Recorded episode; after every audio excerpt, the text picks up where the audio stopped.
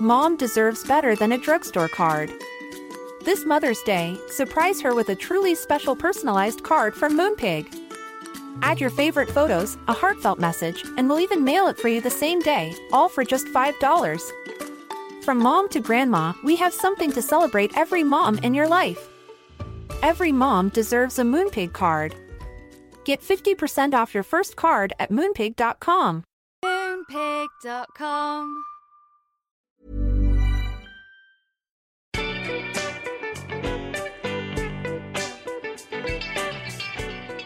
Hello and welcome to Sentimental Garbage, a podcast where we talk about the culture we love that society sometimes makes us feel bad about. My name is Caroline O'Donoghue, and you can be blasé about most things, Rose, but not Titanic. Joining me is author, co-creator within The Wires, and I'd rather be her whore than your wife, Janina Matthewson. That is the greatest compliment I have ever been paid. I think it's my favourite line from all of film. It's glorious. It's so good. It's the way Billy Zane. She's like, what are you gonna be with him and be his whore? Rather his whore than your wife. It's beautiful, and it's like because what it is really is, is it's an expression of freedom, which is this is this is my new theory, having watched this movie for the first time in like twenty years uh, this week, is that it's not really a love story. It is about like it's entirely about Rose, and that is her moment where she's Yeah. like, "Oh no, I get to do what I want," and it's beautiful. That's it's, the thing. It's exquisite.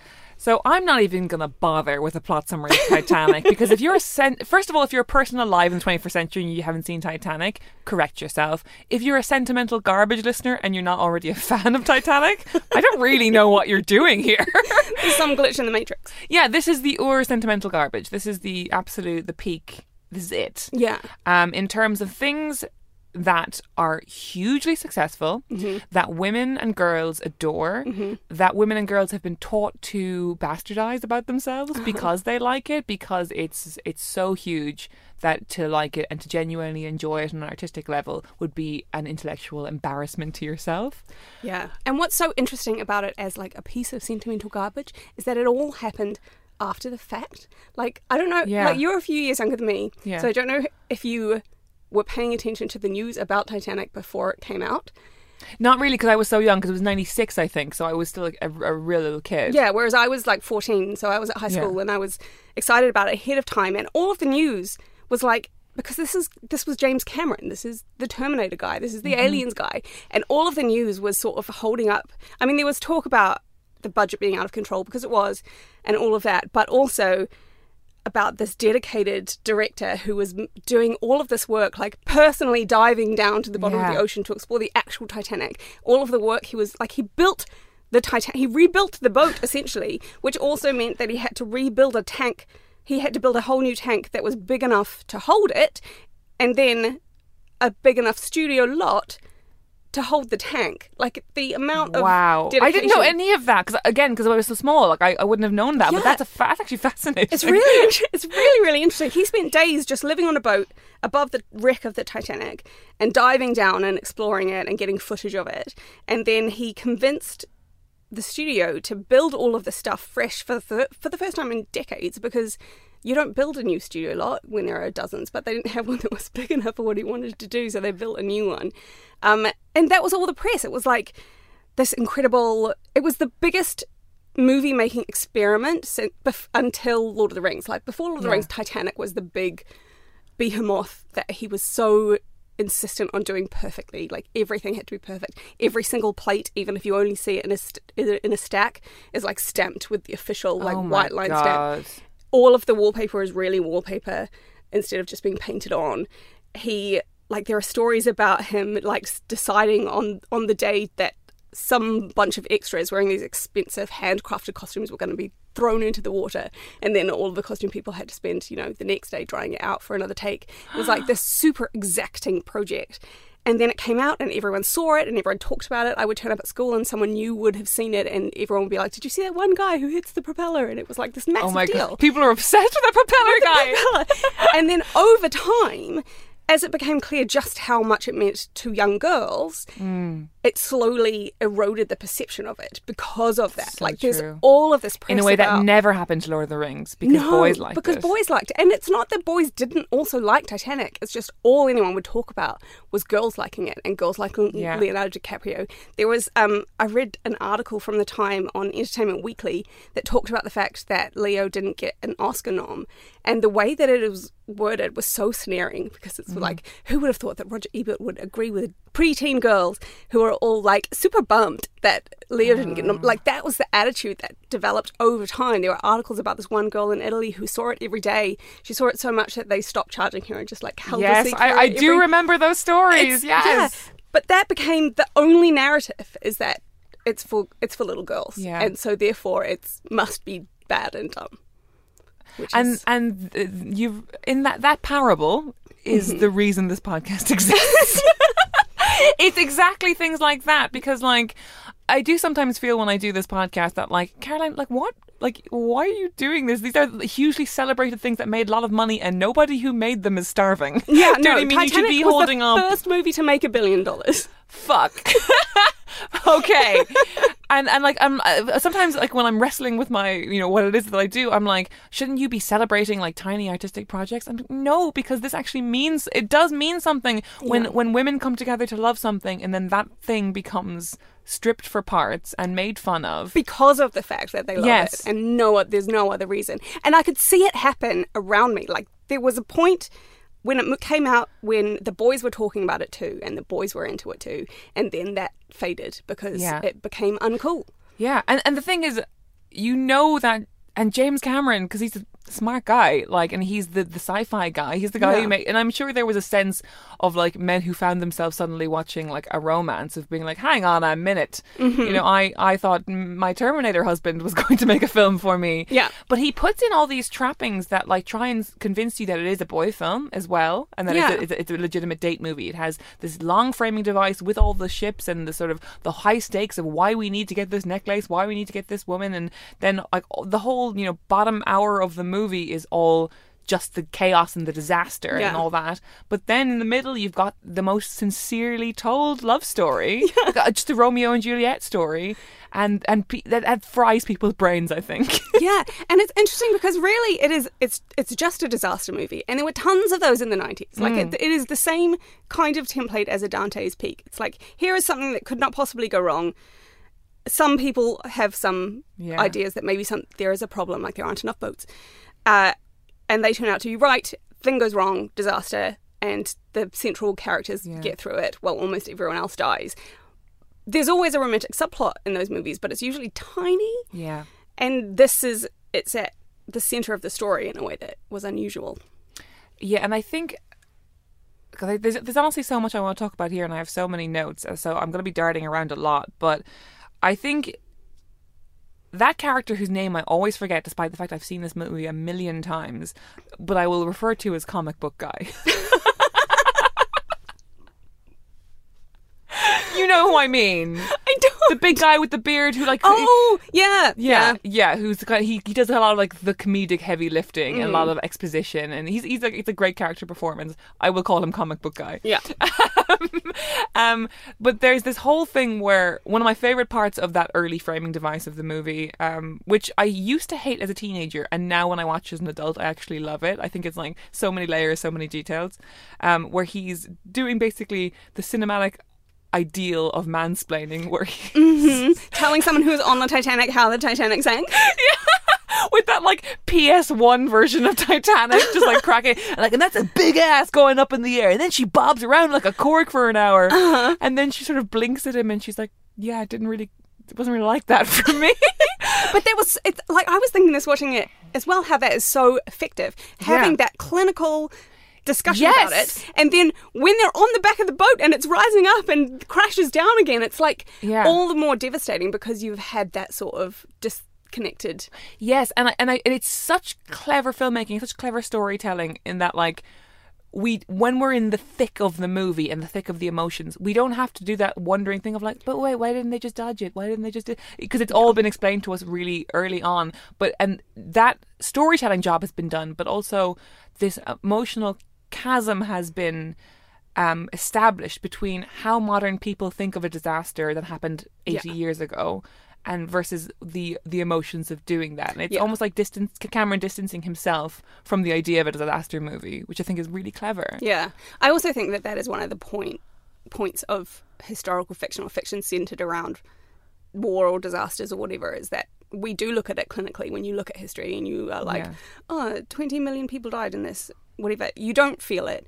This is the only way to feel what it is like, and and it does Yeah. a really, really like profoundly good job of making you feel what it is like because it doesn't it's not just that it centers in on Jack and Rose it centers in on a lot of people you get a lot of close-ups and it is it's really brutal like it's hard to watch It's re- so I watched it last night. I watched this movie um probably once a year, I think. And the funny thing is that I um as I said I was pretty young when it came out and but you know the the the the, the hype lasted for years, for years and years. So by the time I was sleepover age, it was sleepover film. Yeah. You know, um, when I was 12, 13, 14, you know, people would bring it into school to watch on the last day of term, that kind of thing. So absorbed it a lot in my youth, but like always, you know, liked it and thought Leo was hot and and you know cried at the end of whatever but it's actually only as an adult I've come to really adore it yeah. as like one of my favorite favorite films.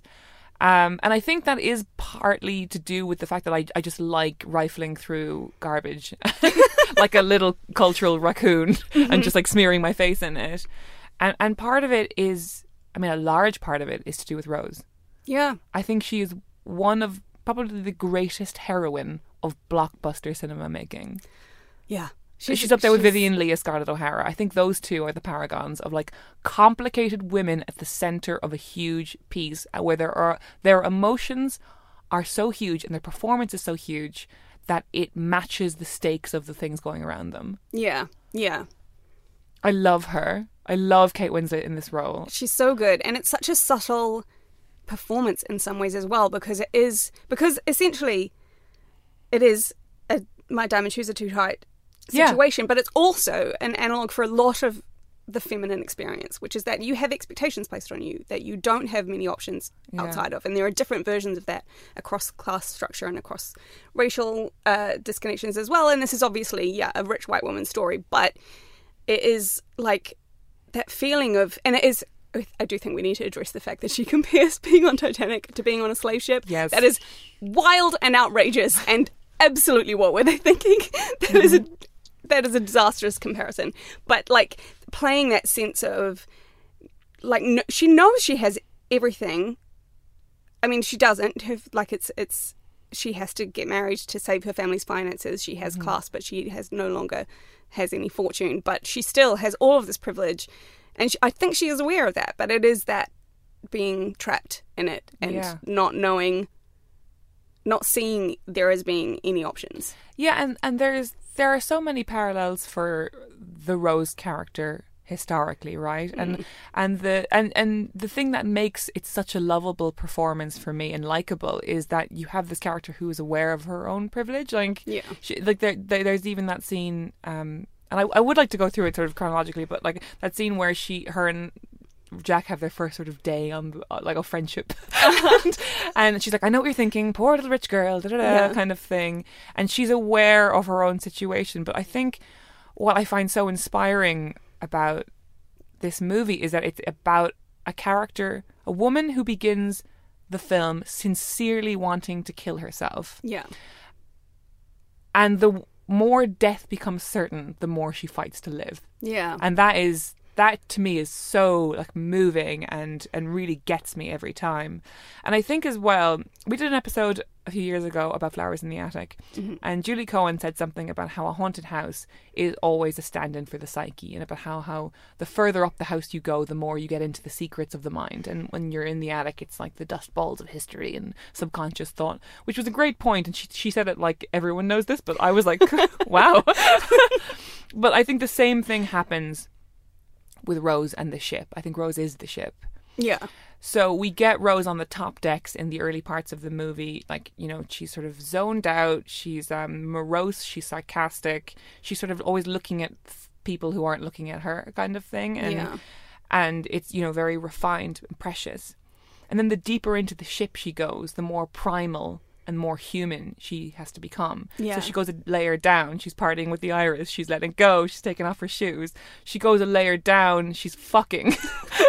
she is fucking in the gut. Literally the primal animal instinct, and even the way that sex scene is shot, and it's so famous. The hand, obviously, mm-hmm. but this thing, she like she's almost the way they're posed in that. She is. He's lying on top of her and he's quivering, and she feels very steely and very Yeah. lionessy. And then, like, basically, the movie is her fucking going around with an axe, trying to find the man she loves and f- save him. Like, he's Yeah. he's the damsel for a large part of the movie, and th- and and then we have this kind of movie where men are always talking about her, and the her is the boat, and the her is Rose. Yeah. And everyone in the movie is confident they can control both things at the beginning of the movie, Mm-hmm. and by the end of the movie, they have utterly lost their grasp. Uh-huh. And you've got like that Victor Garber character being like, you know, at first, the start of the movie being like, oh, this will never sink. Built you then- a good boat. I bet you a good boat, Rose. a good slave ship. I love him so much. I love Mr. Andrews. I love Mi- Mr. Andrews. Um, and then by the end, he's like, I assure you it will sink. It's a mathematical certainty. and it's like, it's, it's this complete. And that's why I think it's a feminist movie, really, is because it's this parable of sort of the end of the Edwardian period and the end of the 19th century and like Yeah. male hubris just co- coming, falling apart and dropping into the ocean. Yeah. The only people that survive are women and men who can be women. And men who are weak enough to take the option when they know that that's not their right, like Mr. Ismay getting on the boat and Yeah. Cal take like stealing a child so that yes, he can has to get on a adopt this sort of like female Yeah. caregiver position. Yeah, exactly. It's really, really interesting. And there's also, and it is an interesting sort of, because we know going forward that that male hubris is going to fuck up the next half a century. You know, Yeah. we know we're about to go into World War One, and then the financial crash of 1929, and then World War Two, and all of that could be is a similar story of, of men Yeah. who think they know how to do something right, and then it falls out from under them. Yeah. It's really interesting. And I also think there is a really strong through line here of weak men and strong men. Like they, everyone seems to have a counterpart. Like you have Mr. Ismay, who was the designer, and Mr. Mm. Andrews, who was the builder or in charge, the engineer in charge of building. yeah. And one of them is weak, and one of them is strong. Like that, and that ha- seems to happen like throughout. That Oh, that's so you have these brittle men, and then you have the ones who are comfortable and who know themselves. Do you want to go try and go through this as chronologically as we can, Yeah. just so we have structure? Yeah, let me bring up my notes from my rewatch. Uh, the first of which is just Kate Winslet's giant hat. Like, it doesn't look any bigger than the Mauretania. it's at least 100 yards longer than the Mauretania. I love it Sounds so much. Glorious. When she steps out of that fucking carriage and looks at that boat. It's a great shot. Her looking up from under the Yeah. again, enormous hat. It's just, Yeah. yeah. Uh, and like, okay. I can't remember because we haven't watched that many movies together, despite knowing each other a long time. Um, how big a crier are you at movies? I can be extremely big, but sometimes I don't. It's It comes and goes. How m do you cry throughout Titanic? Because I cry throughout it. I have bursts that it's the, it's the unexpected moments that make me cry, like the early shot of like the Irish woman with her little girl. Yeah. As they get on, that that know, knowing what happens, those Yeah. are the ones that really made me cry. Yes. After you know decades of having watched this movie. Yeah, it's it is it is. I cry about the um the surrounding characters more than I cry about Jack and Rose. I think. really? Yeah. I think the first cry cue for me is always the same, and now it's almost become a Pavlovian response of I know it's happening, which is that Mar and it's it's, it's funny because it's become such a meme of that thing of you know she closed her eyes and she's like it's been eighty four years, which is obviously the best meme on the internet. um, What I hadn't remembered about that moment is Yeah. that that's her starting to talk, and then they like, interrupt her immediately. and she's like, "Ah, "Let me finish." It's been eighty-four years, but Yes, yeah. it's and it's so the the kind of the mansplaining and the people underestimating this woman. I think is a very fascinating layer.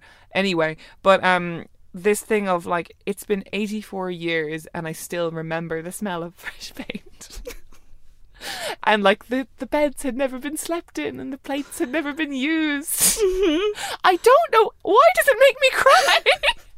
because that's part of the like that's the reason that Titanic is the phenomenon that it is. It's not just that it was this impressive cruise ship that sank. It's because it sank on its first trip Yeah. out. Like that's there's something about that. It's just this. It, it, it had all this unfulfilled potential. Yeah. Like it was a very good ship.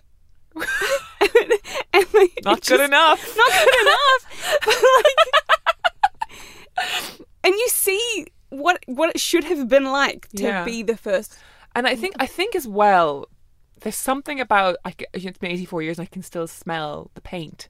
And obviously, that's you know it's not an amazing line or anything, but the idea of Titanic having a smell Yeah. and the idea that like something you've heard about forever and is so just part of the history books could have a smell and a feeling and a taste and be Yeah. you know and and that that just makes it it's the first moment where it gets really real for me yeah, it becomes a tactile experience. yeah It- yeah Yeah. Yeah, that's really interesting. and and Billy Zane appears, and I have in my notes here, and here's the headline in in bold: Billy Zane and the importance of campness within Titanic. He's so camp. I love him in this film. He's. Do you know what I thought when I was watching it? And this might be controversial, but he felt like the negative image of uh, Brendan Fraser in The Mummy. Mummy. A little bit because the hair. The hair a little bit, and then he's just like he has a similar type of charm, yeah, but it's just incorrect. Like he's too polished and Yeah. obviously cruel, and I mean he's controlling to the point of abuse, yeah, and uh, so he's horrible. Everything that everything that Brendan Fraser in The Mummy is not, but there's just a, there's like a, a mirror image thing going on yes, somehow. yes. And I, the thing is, from the minute he starts speaking, I think, um. Like the first thing he says as he gets out of the car is like, "They say it's an unsinkable ship," and like virtually everything he says from that moment on is just incorrect. ex- incorrect and accelerates in campness. Mm-hmm. At one point, when you know Jack is being arrested, he goes, "Look at me, you filth!"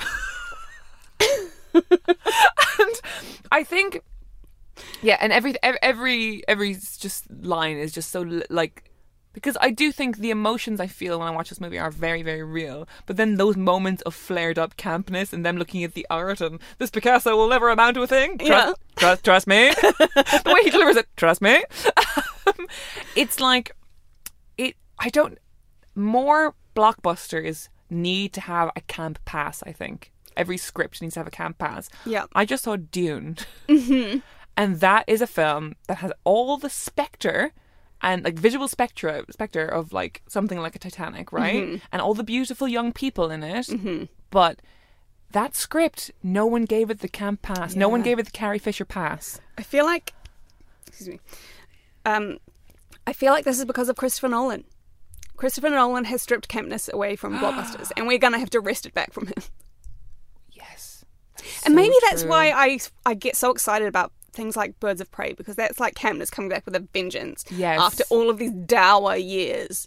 Yes, I think yes, exactly because Christopher Nolan mm, um, has cast a long shadow that every every Marvel movie is kind of uh, apart from the ones that are trying very visually to be something else, which are quite few, um, are trying to do a Christopher Nolan thing, and they've forgotten something really important about successful blockbuster movies that become part of the furniture of our culture, which is you have to leave with words you want to say, lines you want to Yeah. say. You know what I mean? Yeah. You have to be quoting at each other for like an hour after seeing it. And mo- I would say 80% of those lines come from Billy Zane in this movie. yeah. I Put the diamond in the coat. I put the coat on her. I think I've told this story uh, before, but one time I was at um I was at a table at a wedding that was kind of like the spare people, Sure. which is fine. Um, and so none of us really knew each other. And I started a game of um like a Billy Zane off, which was we everyone had to um do a reading of I put the diamond in the coat and I put the coat on her, but like bigger than the person before them. and it really bonds people. I mean, it is a great line. It is a great moment. It's like you didn't need that to know who he was, but you, but you're so glad you have it. so glad you have it. But it, it is amazing to me how something can be so beautiful. I, I also think that the look of Titanic is very different. It looks different, and I don't know why exactly. Something about the color grading and the money that's been put into it, and the way it does look real, and it doesn't look like a painted set. Yeah, I mean it is all practical effects. It was before CGI was good. Like every every time they are doing anything, they're really doing it. Yeah. Which it seems like, and I, I don't want to talk about this because it's it's just one among many, but it does seem like James Cameron is the sort of director who brutalizes his cast and crew to get what he wants, which Mm-hmm. is not something I have a lot of patience with. But um, I like yeah, it does. Everything feels grounded and real and Yeah. weighted. I think that's a problem with modern blockbusters is that stuff doesn't feel like it has any weight to it a lot of the time. Yes. Yeah. Yes.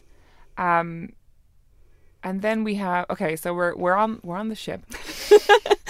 We're walking up the gangway Obviously we have that and then we have Jack winning in a poker game and all of that and then with his friend Fabrizio, who then disappears until the boat goes down. it's so funny. Why like why do we need Fabrizio? I don't know. When we have Tommy. but I care about him. we go to America. it's like it- it's the mo- it's like like you find subtler immigrant performances in a, in an American Tail. It's Yeah. so big. it's so big. Bastardo. And oh, just the thing of like them, the sort of the Irish trad music starting up and them running through all the uh, medical checks and then jumping from the gangway. yeah, the line about I couldn't possibly have lice. I'm American. So good. And it's this, you know, it is this great. If you're going to do a love story about two people from two different worlds, yeah. the frenetic sort of like thing of of Jack's intro versus the stilted, Yeah, stately. restrainment, yeah, Yeah. of Rose. It's brilliant. Yeah, it's it's a classic introduction of our two our two heroes.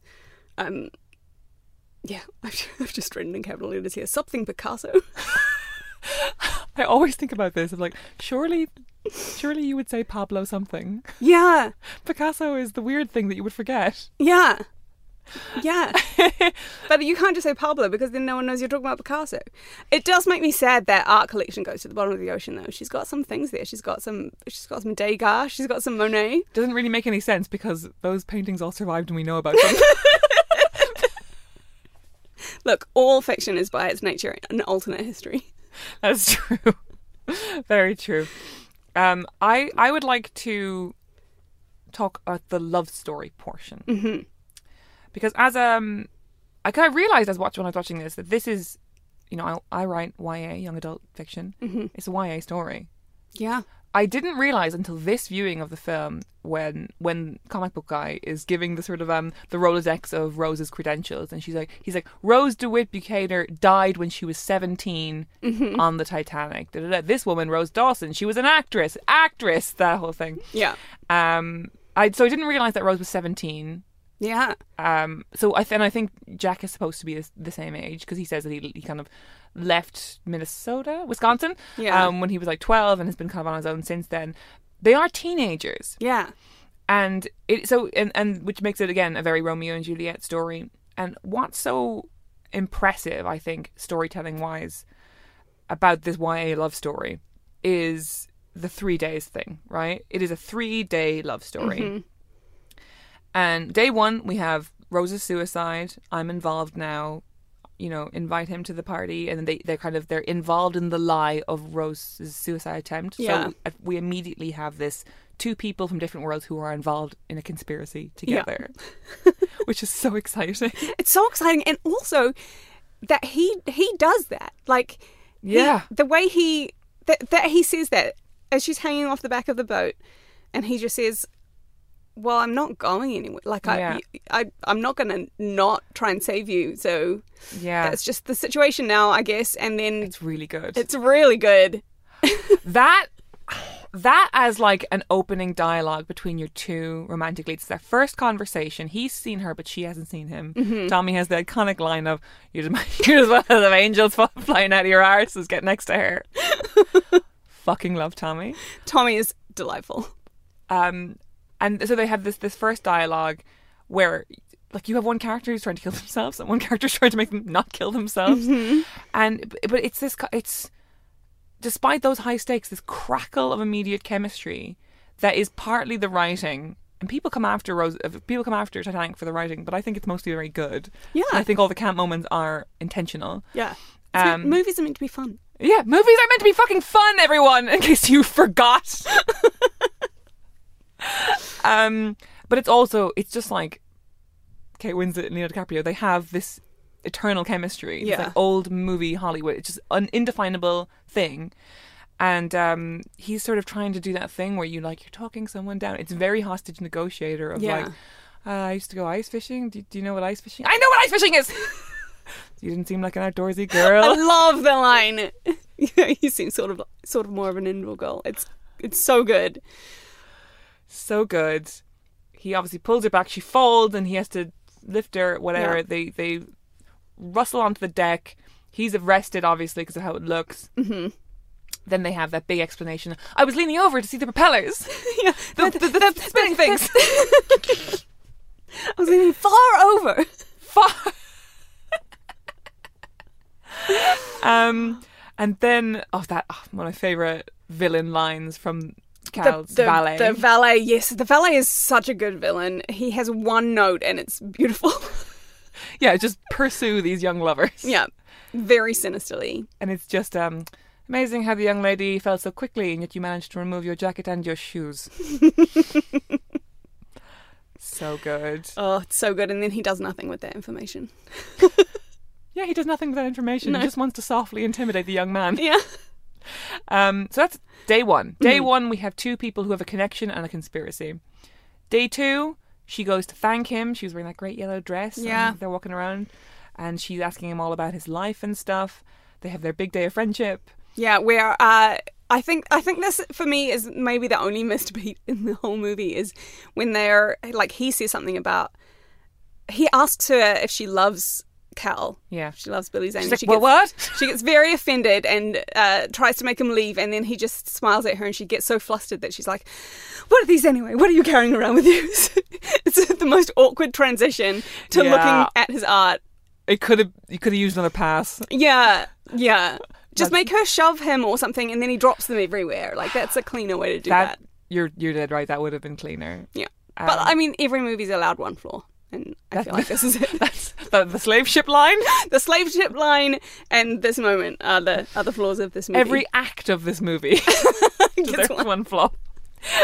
um, um, and I do think at this point, what's so great about the, even though it's a three day love story, the drip feed of it, I think it's actually really well staged. Because at this point, I, I don't think she wants to be with him. I think she wants to be him. Yeah, yeah. She just admires his freedom. Yeah, I mean that's that's.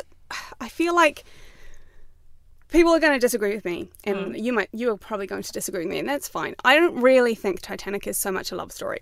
I think that it is a story about Rose finding her way to a place where she can make choices about her own life, and Jack is the means by which she is able Yes. to do that. He is the one who allows her to see what is possible and how easy it is to walk away if she really wants to. Um, and which is why he doesn't survive because he's Yeah. just there to be a tool. He doesn't go through any. He doesn't have character growth. He doesn't go through any changes. That's true. He dies as he is at the beginning of the movie. He is there to. He is there to not push Rose, but just turn her slightly so she can see her way out, and uh, give her a great time on the on the way. And I think that's really interesting. And I, maybe that's one of the reasons why it became such a young girl thing is because it is a, a coming of age story about a young woman, essentially. Yeah, I, I, I completely agree, and it, and it is it's yeah, it's totally about a woman finding herself or whatever. And you're right. That is why Jack has to die. Yeah. obviously, because he you're right. He is a tool to get her from point A to point B. As real as I believe their love is. Oh, completely. three day love affairs aren't fake just because they only last for three days. Yeah, it's because they last for three days that this is such a potent Yeah. love story. I remember years later when Kate Winslet and Leo um, reunited for Revolutionary Road, Mm-hmm. and uh, obviously they were asked constantly in in press about Titanic, and I think one of them said. We often joke that this is how Rose and Jack's marriage would have actually gone, Yeah. which I believe. yeah. Because if okay, in the world where Jack doesn't die, and you know when the ship docks, I'm getting off with you, which again makes me cry. so good. Not not I love you. Yeah. In this ship docks, I'm getting off with you. Yeah, because he because he is the path to a life that she wants. Yeah, Yeah. exactly. It, it's him, and his, he's gorgeous and he's lovely, but like it's also yeah, it's that life that she's choosing. Yeah. Um, And I do think I think it's like if if they had if docked, if if that had happened, if the ship had docked, she got off with him, and he helped her have the life she wanted, it wouldn't be as powerful as Yeah. her having to get off alone and Yeah. then go and get it anyway on by herself. yeah, with a new name. yeah, Yeah. Oh, it's very moving. It's very moving. Very moving. Because like, because ultimately, what what would have happened? She probably would have gotten pregnant really quick. Mm-hmm. They probably would have got married. They probably would have had huge chasms within their relationship about the life she grew up with versus the life she can give her. Yeah. When that first blush worn off, he probably would have drank. He probably would have gotten a factory job to support his family. Uh-huh. She would have been resentful. They would have had resent- resentful fucking kids. yeah, Like, Yeah. I'm sorry, but that's probably how it would have gone. because she would have had no, and I don't think that's necessarily anything to do with them being ultimately like incompatible or anything like that. I think it's like she was seventeen Yeah. and she had no expectations of life outside of her existing Yeah. childhood. So she would have come into that relationship expecting things like knowing that things couldn't be the way that they had been for her growing up, but also having no frame of reference to how they really Yeah. would be. And that's really hard. It's really hard to go through a big life change like that. And if you go through it in a relationship, It's then even harder. all of the It's stress harder, goes on the actually. relationship. Yeah, exactly. The, the the relationship has to be the load bearing beam. Yeah. And that's not that healthy. Like it, Yeah. if they had if they'd got off the boat and then went their separate ways and she had figured her stuff out alone and then they'd met each other again five years later, then maybe I will I will allow that they could have had a, a happy and healthy marriage. But I think as things were, no, Yeah, it no. would have happened.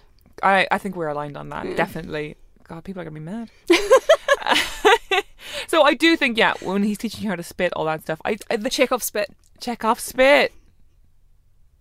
Why is it Chekhov spit? because she he teaches her how to spit in the first act and then she spits in Cal's face in the third. act. Chekhov spit. Fuck. Can't believe I never saw that before. I've always got my uh, wither eye out for a Chekhov.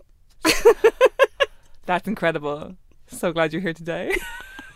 this is what I bring to the table. Um, and uh, then we have. So I, I I do think that they are just pals at this point. I think there is like Yeah. a frizz on, but it's mostly uh, I want to be you, show me your life thing. Um, and then we have the big dinner. God, I love the big dinner. It's so good. It's so good. Oh, It's it's Kathy like- Bates dressing Kathy- him up. Kathy Bates, who in her first, like, I, I wanted to talk about her first moment when we understand who this woman is, Mm. which is earlier when they're all sitting having like morning tea, afternoon tea or something, Yeah. and um, Cal takes the cigarette out of Kate Winslet's cigarette holder and puts it out, and you just see Kathy Bates' eyes widen slightly, and it's like, oh, she knows Just exactly. Yeah. what was going on here. You gonna cut her meat for her too, there, Cal? She's so good. She's so good.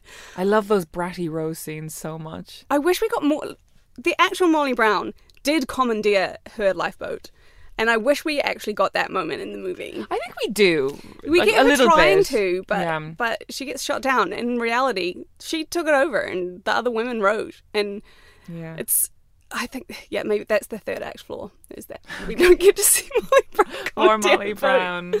Oh, if it. if Titanic came out today, um, Kathy Bates would have a miniseries on on Netflix yeah, about about Molly Brown. I mean that that might come. That might still happen.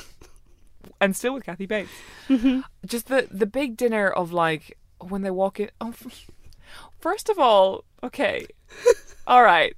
When when Cal and Rose's mother blank him because they, they just don't they don't even recognize him in his suit. Yeah, and he's sort of like still reaching his hand out and he's like been blanked and then she walks down the stairs still gets me it's so beautiful. And then when he like plays it off and is like does as we mime with himself. i know Yeah.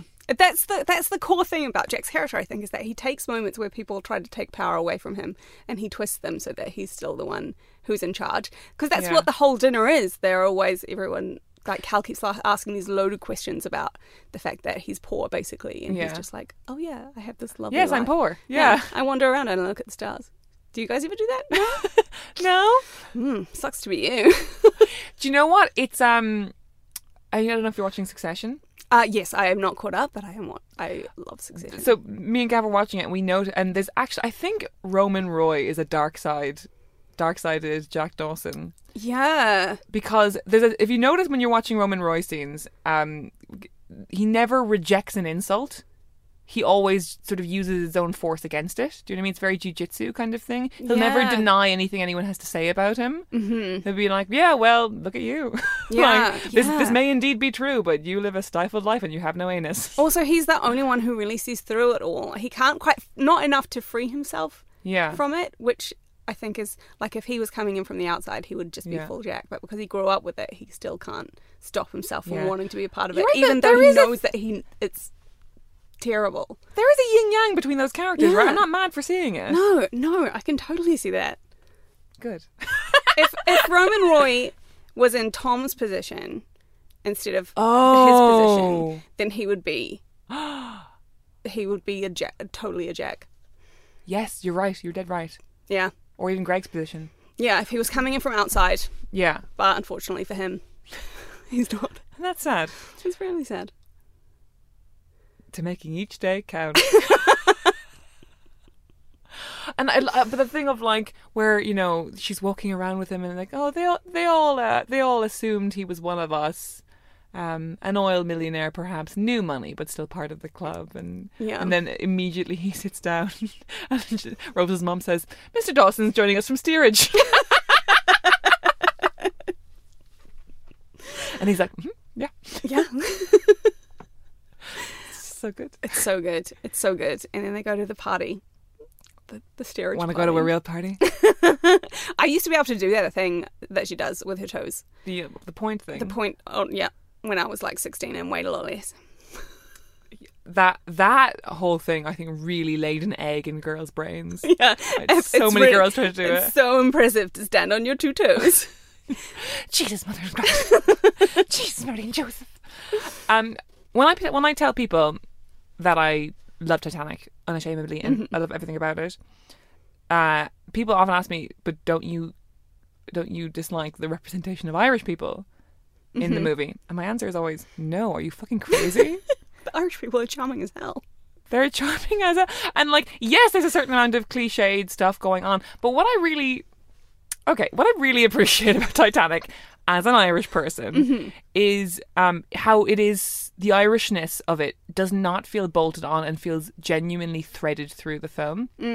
Um, like from Tommy's first intro, I just I don't understand why that actor didn't have a bigger career because he was such a scene, scene stealer in this movie He was great. um, he says kind of very clearly in dialogue that felt like someone really wanting to put a point on it of like you know Titanic was built by 10,000 Irish hands kind of thing. Yeah. There's so many Irish people, there's so much Irish stuff going on. Yeah. The score of the entire movie is is trad music. Yeah. Um there are so I like the, that band who are playing the, in the sort of céilí scene or whatever. Uh they are still like a touring band who are able to That's so beautiful. I know. I have a friend who toured with them, and they're like really happy about it. That's so nice. yeah, it is nice. Yeah. and and I I feel like even though all those characters do die, Mm-hmm. they are given a lot of dignity and presence, and I don't feel like they're just being leaned on so Rose can have an experience. No, I think that that is one of the. I think that that movie takes very seriously the fact that almost everyone who died was poor and worked on this boat, and Yeah. uh, obviously a lot of them, you know, it initially departed from Belfast, did it? It was made in Belfast. I think it departed from Liverpool, but, But was there not a leg? yes, There were passengers on that leg, I think. there was. Um, it docked in Cork. Oh, we have a Titanic museum. that's beautiful. Yeah. So you know, there's a, there's a point where she's like, um, the next day we um, you know, hit the coast of Ireland and then we were on to the Atlantic. Right. Yes. That is my hometown. Yeah. Mm. Mm. So yeah, there being a lot of Irish people in steerage makes sense because they Yeah, of course it does. yeah, they would have been immig- immigrating to the states as a lot did. Yeah. Yeah. And and you know, it, And yeah, I, seriously. it takes them it takes them very seriously. I think it take I think James Cameron took pains to point out that there is a um that your chances of survival are based on Yeah. your wealth. yeah. And you know, good good work there, I think. good work, I guess. Good work, I guess. So in the trajectory of the okay, so that then we have um the the party is the end of day two of these two characters knowing each other. Then we're on to day three, which is all those great morning scenes of like I don't want I don't want you seeing that boy again. Yeah. And then we get the reveal, right? That, that's a big character reveal that the the DeWitt are absolutely broke. Yeah. Yeah. And that that's why she has to get married Yeah, because that's all that women can do to keep themselves solvent. yeah. Mm. There's a line, and I, I love. I can't remember the actress who plays her mother, but she's so good. She's so so wonderfully hammy. in Yeah. that- in, a way that I find really really great to watch. But she says like, um, you like you know, do, do you want that all of our lovely things sold at auctions, all our memories thrown away or something? And it's like, Yeah. oh, all your memories are going to like all your lovely things will sink to the bottom of the ocean. Yeah. We've seen them all, like with seaweed all over them and everything. Yeah, yeah. You do lose everything. And yeah, it's really interesting. Also, she's like, I think that's a really great performance because you do kind of see her grief and like disappointment Yeah. that, you know, all of her life she was trained for one thing and then her husband died and left her with nothing. And now She's one card She's- left to play, and it's her hot daughter. every every everyone in this movie is in some way or other just desperately trying to survive. And it's not just about the boat. it's also just life. yeah, and and uh, so she has this whole thing where she's like, they go to they go to mass. I love when they go to mass. Yeah. it's an underrated part of the movie when they're all singing in mass. Yeah, about peril on the sea. Yeah, on the sea, and uh, and that it's that great thing of like Jack's trying to.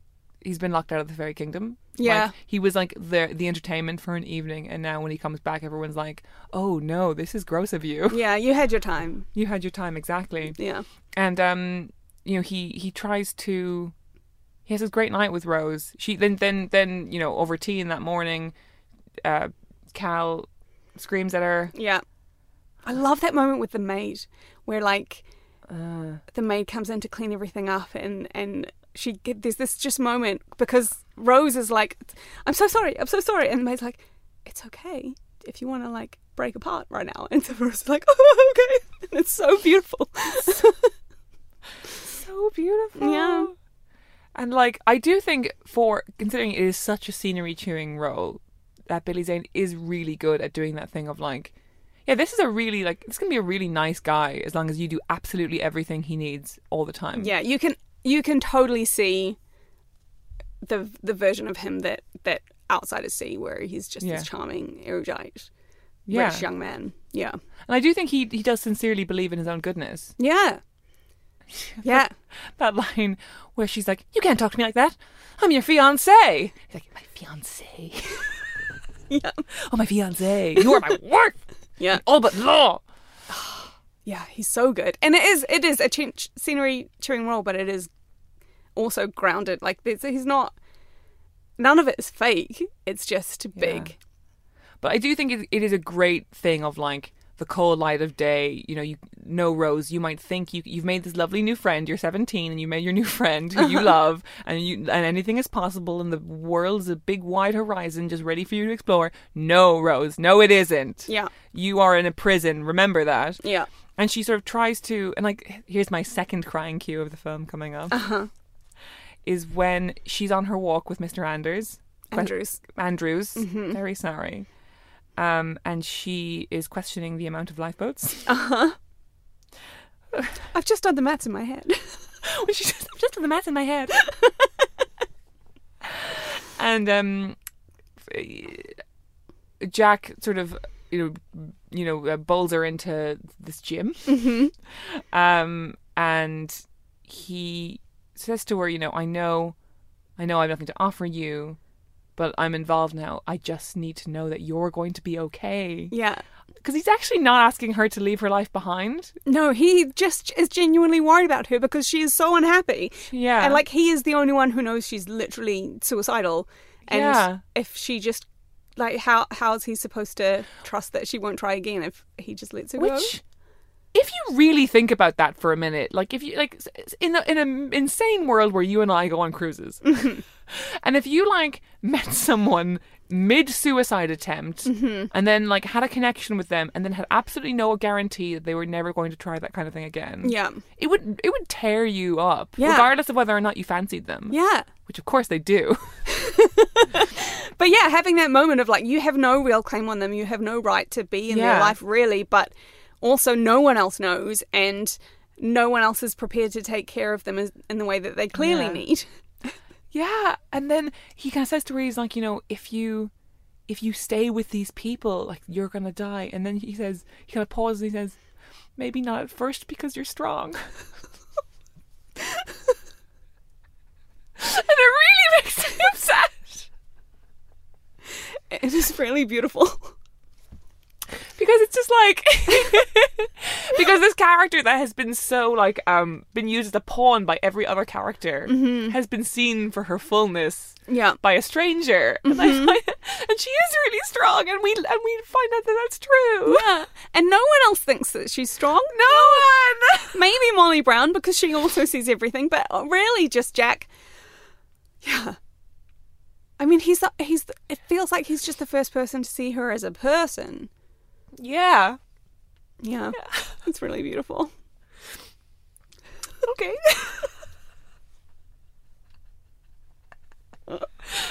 and then you know she she runs away, and you know she has another depressing lunch. Um, and um, a scene that I love, and it's very like it really feels like an Edith Wharton adaptation, where she's uh she's sitting with her mum's friends and they're talking shite, and then she's looking over at this little girl who's being Yeah, schooled the, by her mother. like the napkin on the lap and the very carefully placed hand to hold it, and yeah, and this notion of like oh i'm trapped in an endless cycle and Yeah. like even if i marry this man i i will just teach my daughter to do this yeah, and and that becomes like i love when the film a film has a confidence to have an internal breakthrough moment yeah. Because we actually don't see all. We don't see many of the moments that make her break. We don't see the moment that sent her running to the ship at the begin uh, to the back of the ship at the beginning. Yeah. we see like the build up. We see we hear hear her in voiceover talking about um how how unhappy she was. Um, but we don't see what triggers that attempt, and it must have been an, a moment because she is running like she's this. Yeah. This was not a carefully planned attempt. Something broke, and she sprinted to the back of the boat, but we don't see what it was. Yeah. and that happens a lot. I think we just um we just have to take it on faith what is going on inside her head. and that's that's I think really elegant actually. Yeah, I think so too. I think a lesser storyteller would have been uh, like someone says something to her that just pushes her over the edge. Do you know what I mean? Yeah, But it's not. It's just lots of tiny things and observations that become a swelling mass and Yeah. needs to come out. Yeah, I think it's also a credit to uh, Kate Winslet as an actress because she Yeah. has, she just she has a very eloquent face, so we can Yeah. we can see what she is what she is thinking in that moment. I think, And, Yeah. like the fear, I think that it gives her. Yeah. And I love that that's what does it as well. Like she has a moment. It's not. It's not impending death that makes her realize she has to escape. Yeah. It is the life she is already living that makes makes her realize Yeah. that. Like I think a lesser filmmaker would have waited until the boat started going down. Yes. Yes. And yeah, and like it, and it's. It's it's not her because it is this quiet moment of reflection, and it's not like her glimpsing him through a window being divine. No, It's her just realizing how, how deep the trap is. yeah, and that there is there is no escape unless she makes one herself. Yeah, Yeah, yeah. And then she she runs out to the prow of the ship. yeah, Okay, here's the clanger moment. hmm I really don't like Jack I'm Flying. no, it's terrible. It's so bad. and what annoys me about it the most, because obviously that has become that image of the two of them. Yeah, is the chief joke of the movie. It's the chief joke of the 90s.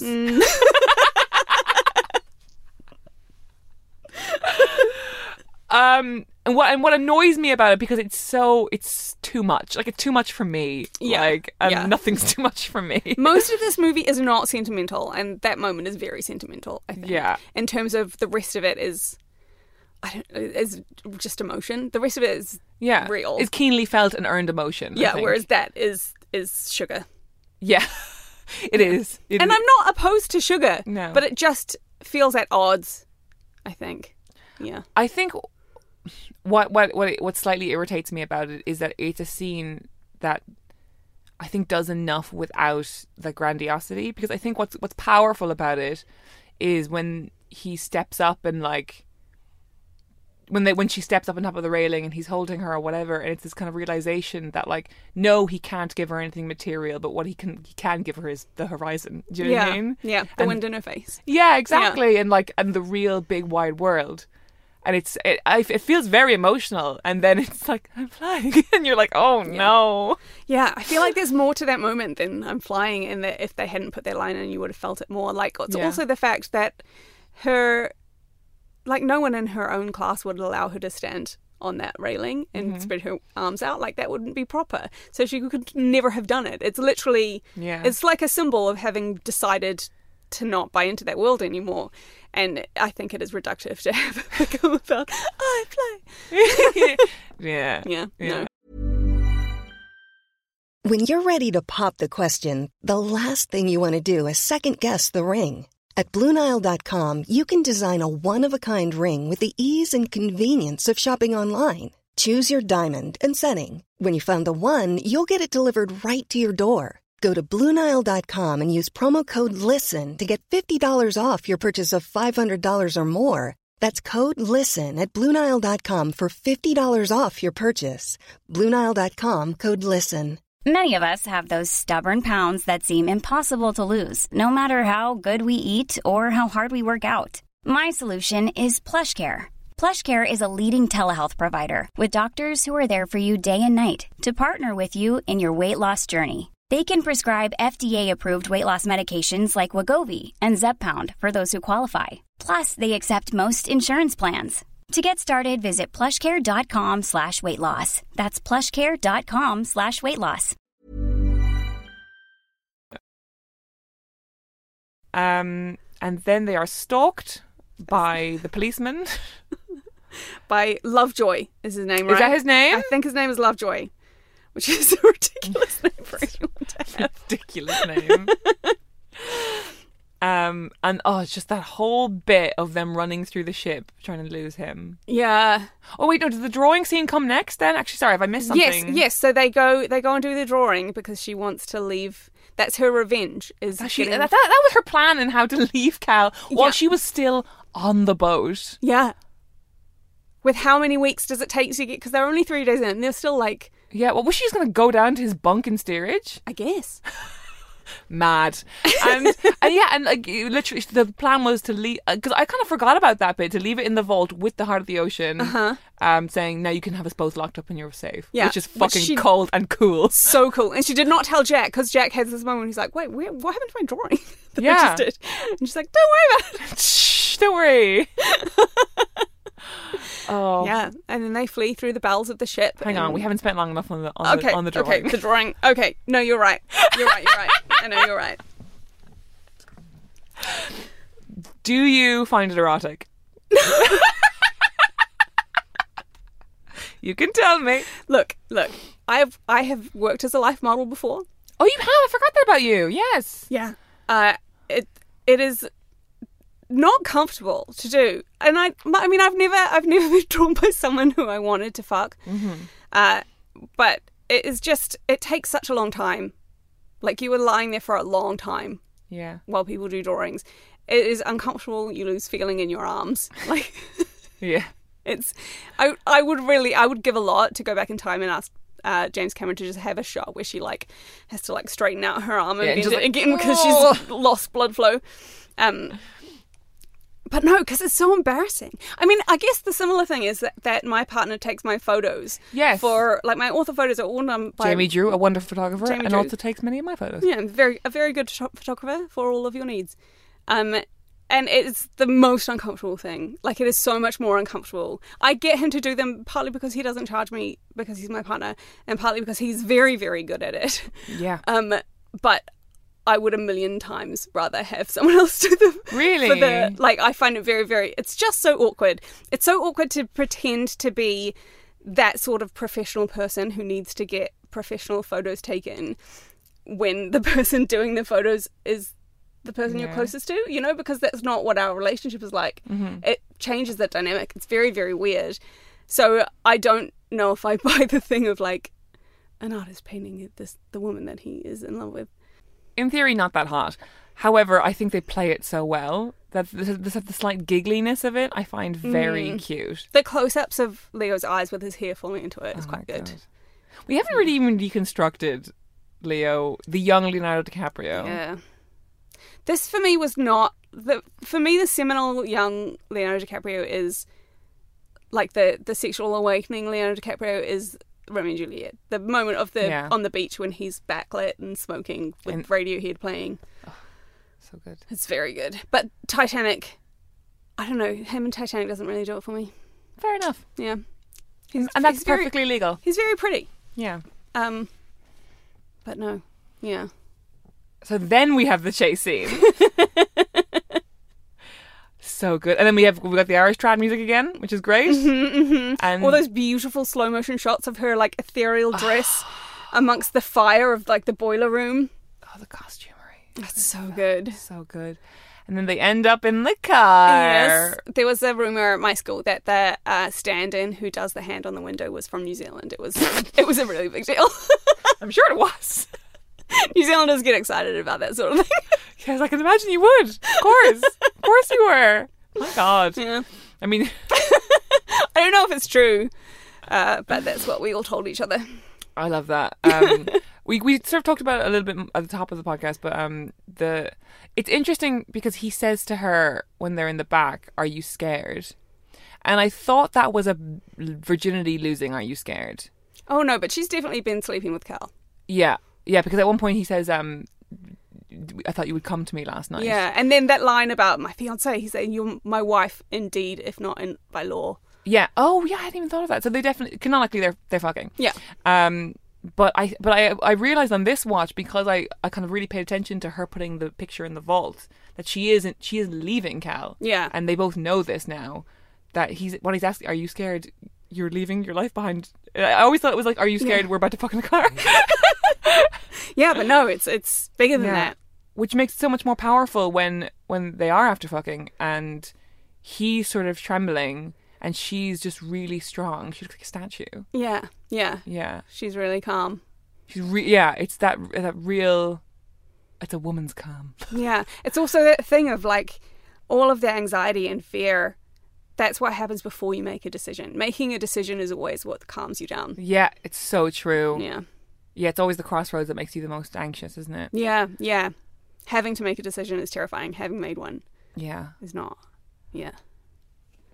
I can't believe how little time we have left considering we have the entire sinking of the ship to go. Which happens in real time, by the way. Wow. Yeah, from Okay. in the time that we have. So we have like their three day love affair is Mm-hmm. the first I don't know forty minutes or something of the movie, and then the I think we're up to an hour and 20 now, basically. oh right, the boat takes two hours to sink or two hours something to sink, and and that is from the moment the iceberg hits until it goes down. That is the amount of time it took. Wow. Yeah. It's Yeah. the way it parlays itself into a disaster movie and still maintains the emotional stakes throughout Yeah. is fucking genius. Yeah, because it doesn't let you it doesn't let you off the hook. Like it expects you it demands that you pay attention to how all of these people around them are feeling. And there are all these moments like I think it's a very smart choice as well that like we see the two in like the crow's nest seeing the iceberg and we see that panic and we see the response to uh, the the jolt as it hits and then Yeah. everything is in close up for a while and then like after quite a long time there's the first wide shot of the boat and we see how low the front of the boat is in the water Mm. Yeah. already and it's Yeah. like silent and brutal and horrifying. And there are like so many moments like that where it's the other one is like right at the end when all of a sudden everyone is in the water and it's so loud like just this clamor of Yeah. people crying. It's like it's it's very unflinching. And that's the thing. I read this um i read this old buzzfeed article by sarah marshall about uh basically the history of the film and the response to the film and that's her point is like everyone talks about this being escapism for young girls it is not fun to watch like it's not an ex- escapist movie it is heart-wrenching and difficult and you have to watch people in close up you watch children die Yeah. in this movie and it's it doesn't shy away from that. It doesn't let you close your eyes to it. It's really, I think, quite a bold choice. It re- and like so many tiny horrors happening within the larger horror. Yeah. like the the locking the poor people downstairs thing. And you see that a lot. Like you see that happening again and again. All these people trying to get past those gates. Yeah, Yeah, and the even things like the um, like the stewards getting overwhelmed just trying to get people into the lifeboats and the crush of ha- them having to hold people back. Like Mr. Murdoch, I think, who is the one who he's the one who sees it, but then he's also the one who is he he winds up accidentally shooting Tommy, and then Yeah. like and it's just he's just devastating. Like again, this is like he is he is the strong the strong character, the Yeah. strong man in that that situation where he just you know is on the ground having to be do his job still when the ship is sinking. Yeah. Like it's it's really interesting. I think it's yeah, it, it just forces you to look all of those people in the face. Yeah. it really it. Oh. And again, what's great about it is like there's no kind of thing of like poor people's pain being a prop for our um, leads' pain or something. Do you know what I mean? There's no sense of that. I don't think. No. and like and then in with with all of it which I, I talked about earlier the thing of like just rose in the belly of the ship with the water rising with the axe Yeah. Like it's it's very ripley it's ripley and alien Yeah, right it totally is Ripley and Alien. yeah Yeah. like when do you get that in film And it's like it's not it's not like a quote unquote strong female character. It's Yeah. like desperation and yeah striving. yeah, Yeah. and it, and it's and it's like she doesn't she doesn't know how to work an axe she doesn't know what room she's in she's just kind of wandering around losing her shit Yeah. but like she never gives up She never gives- up. and like that moment when she comes across Mr. Andrews and she's like, "I need to. F- where would they take a prisoner?" And, and Mr. Andrews is just like, "Get to a boat. Get to a boat." She's like, Yeah. "I'm going to do this, Yeah, and you you can make it easy for me, or you can not help me." And and it's just. Oh, that moment makes me cry. Like him seeing, like accepting that about her, and like knowing that she's probably going to die because what she's doing is insane. But like yeah he's, yeah, just like getting behind her. These God, these females are strong as hell these females are strong as hell. oh, And like, I Mr. mean, Andrews, I think, is the thing that makes me cry more than anything else. I love him so much. This is formative Victor Garber for me. really, Yeah.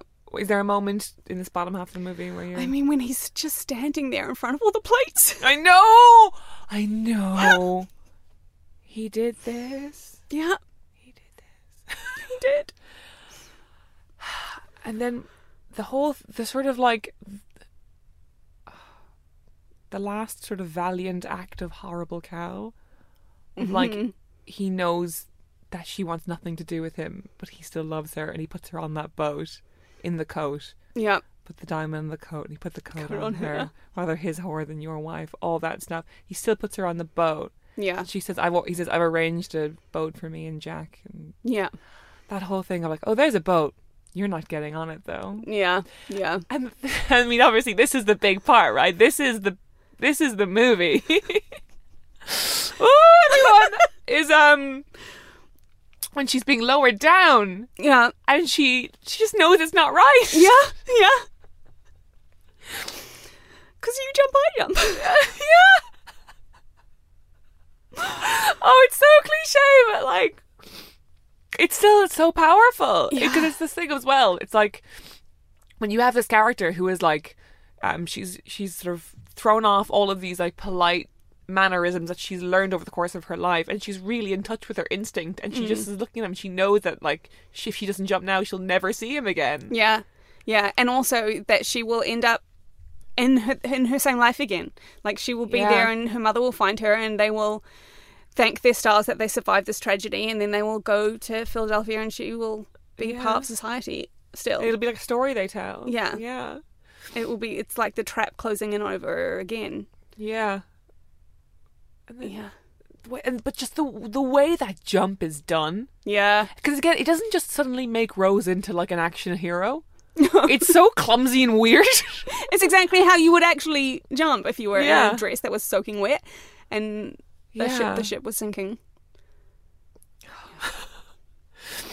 All right, we're kind of getting to the end of the movie now. I do the one the one thing that means a lot to me that I will just want to make sure we touch on in these final moments of the Yeah. movie is um beautiful Ioan Gruffudd with his rich Welsh voice go come about the, the only he's the only he's the only boat that goes back for people Oh yeah, yeah. and it's he's just stalwart and true. There are so many men in this movie who are stalwart and true, and then Yeah. there are so many just weak weasels, yeah. and I think that's beautiful. I'm so glad that we're not engaging in door chat. yeah, no, the door is irrelevant. The door is irrelevant. Yeah. I'm not going to talk to you about. There was The room for both of them. It yeah. doesn't matter. He had to die for narrative reasons that we've been through. that we have been through. I then the sort of the thing of like when they I think what's it's the Calpurnia they're rescued on right Yes, I think so. Yeah. and she Carpathia. Carpathia that's it. Yeah. sorry um and she hides that thing of her under the Yeah. under the safety blanket like, Yeah. powerful Yeah, those moments of decision are very important. And also, I think she gets a ton of them because I think it's also that moment when she hears Ioan Gruffudd in his beautiful Welsh voice asking mm-hmm. if, if anyone is alive out there, and she has this moment where she can't move, and then she's like, "No," and she goes and she takes oh the whistle, the whistle from of the dead of the dead person. person, and like the way. She like each each blast on the whistle gets stronger and stronger and stronger, and it's Oh. just, yeah, And every single time, you- it doesn't matter how many times you fucking watch this movie, you're like, "Hurry up, Rose! Rose, get your shit together, Rose! They're gonna, they're gonna turn around, Rose." Do you know what I mean? yeah. Every single time. Every time, I mean, every time I think maybe this time they'll avoid the iceberg, This time. but they won't. They never will. They won't. Oh my god! And like, and what the thing, the thing that like makes the sort of this so epic is not just the tragedy itself; it's the sense that we get this scope of like, and then this woman led a really great life, Yeah, and that's she like rode horses. she was an actress, you know. She had kids. She did everything. She she flew a plane. She flew a plane. Yeah, Yeah, and like I always think that as well at the start when you see her making pottery and her yard, like she's like she's doing well. yeah, Like, she's had a great life, and like, yeah, if she if she had married Jack, if he had survived, would she have flown a plane? I don't know. no, I don't think so. I don't think I so. think they would have just like pretty much sunk into a heteronormative marriage for teenagers. Yeah, everything would have always been a little bit too hard, and yeah, that's that would have been it. yeah. And it's also it's not as if she didn't love her next husband, you know. No. There's no evidence at all that they didn't have a beautiful relationship. Yeah. It's just not every relationship is meant to take you through your whole life. Yeah. And Jack and Jack was not meant to take her through her whole life. No, I agree. It's so beautiful. It's so beautiful. And then she drops it in the ocean at the end. And then she drops it in the ocean at the end because fuck that big blue diamond. you know, really watching it this time, uh, I think we're now quite close to Bill Pullman's age. Bill Paxton. Bill Paxton, sorry, Bill Paxton. He's, he's so handsome. um, I really felt in the opening scenes of the movie just the the professional like pressure that's on him to find Uh-huh. that fucking diamond. He's been hired for one thing. One thing. Yeah. Yeah, and um, what what do you think she drops in the ocean? I think I think it was representative like it was the one memento she had of her old life and it was representative of the I guess constraints of that life. And she didn't want that constraint to, to be passed on to anyone else. You know? Oh wow. She gets it is about the curse of wealth, basically. Yeah.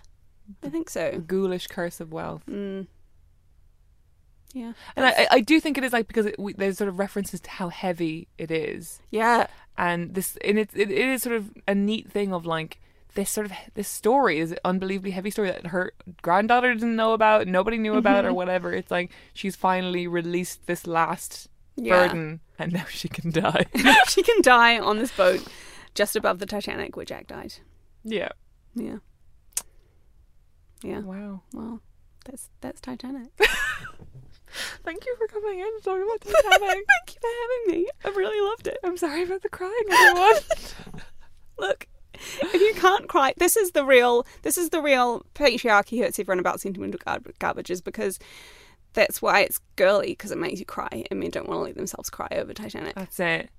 That's it. Because if men watch Titanic, they would cry too much, and only we are manly enough to cry. exactly. Okay, Janina, you have a book coming out. I have a book coming out. Let's hear about it. It is called You Feel It Just Below the Ribs. It is co written with my Within the Wires uh, co creator, Jeffrey Cranor, and it is an entry, alternate history, 20th century uh, autobiography of a woman who lives through a catastrophic war and then um, comes up with techniques to try and help the world stay peaceful after the fact, to great cost to her and all humanity. And it's um, it's out in the US and Canada on the 16th of November, and I would love people to buy it. Yes. Yes, please. Yeah. Uh, you're also uh, the host of History is Sexy. I am the host of History is Sexy with Emma, Dr. Emma Southon, um, where we answer history questions. Very, very well and very funnily. okay, everyone, thank you for joining us. This has been Sentimental Garbage, and I've been Caroline O'Donoghue. You can follow me on Twitter at Czaroline, that's C Z A R O L I N E, or email me about the podcast at sentimentalpod at gmail.com. This has been a Justice for Dumb Women podcast. Thank you to Harry Harris for the jingle, Gavin Day for the artwork, and Hannah Varro for the mixing.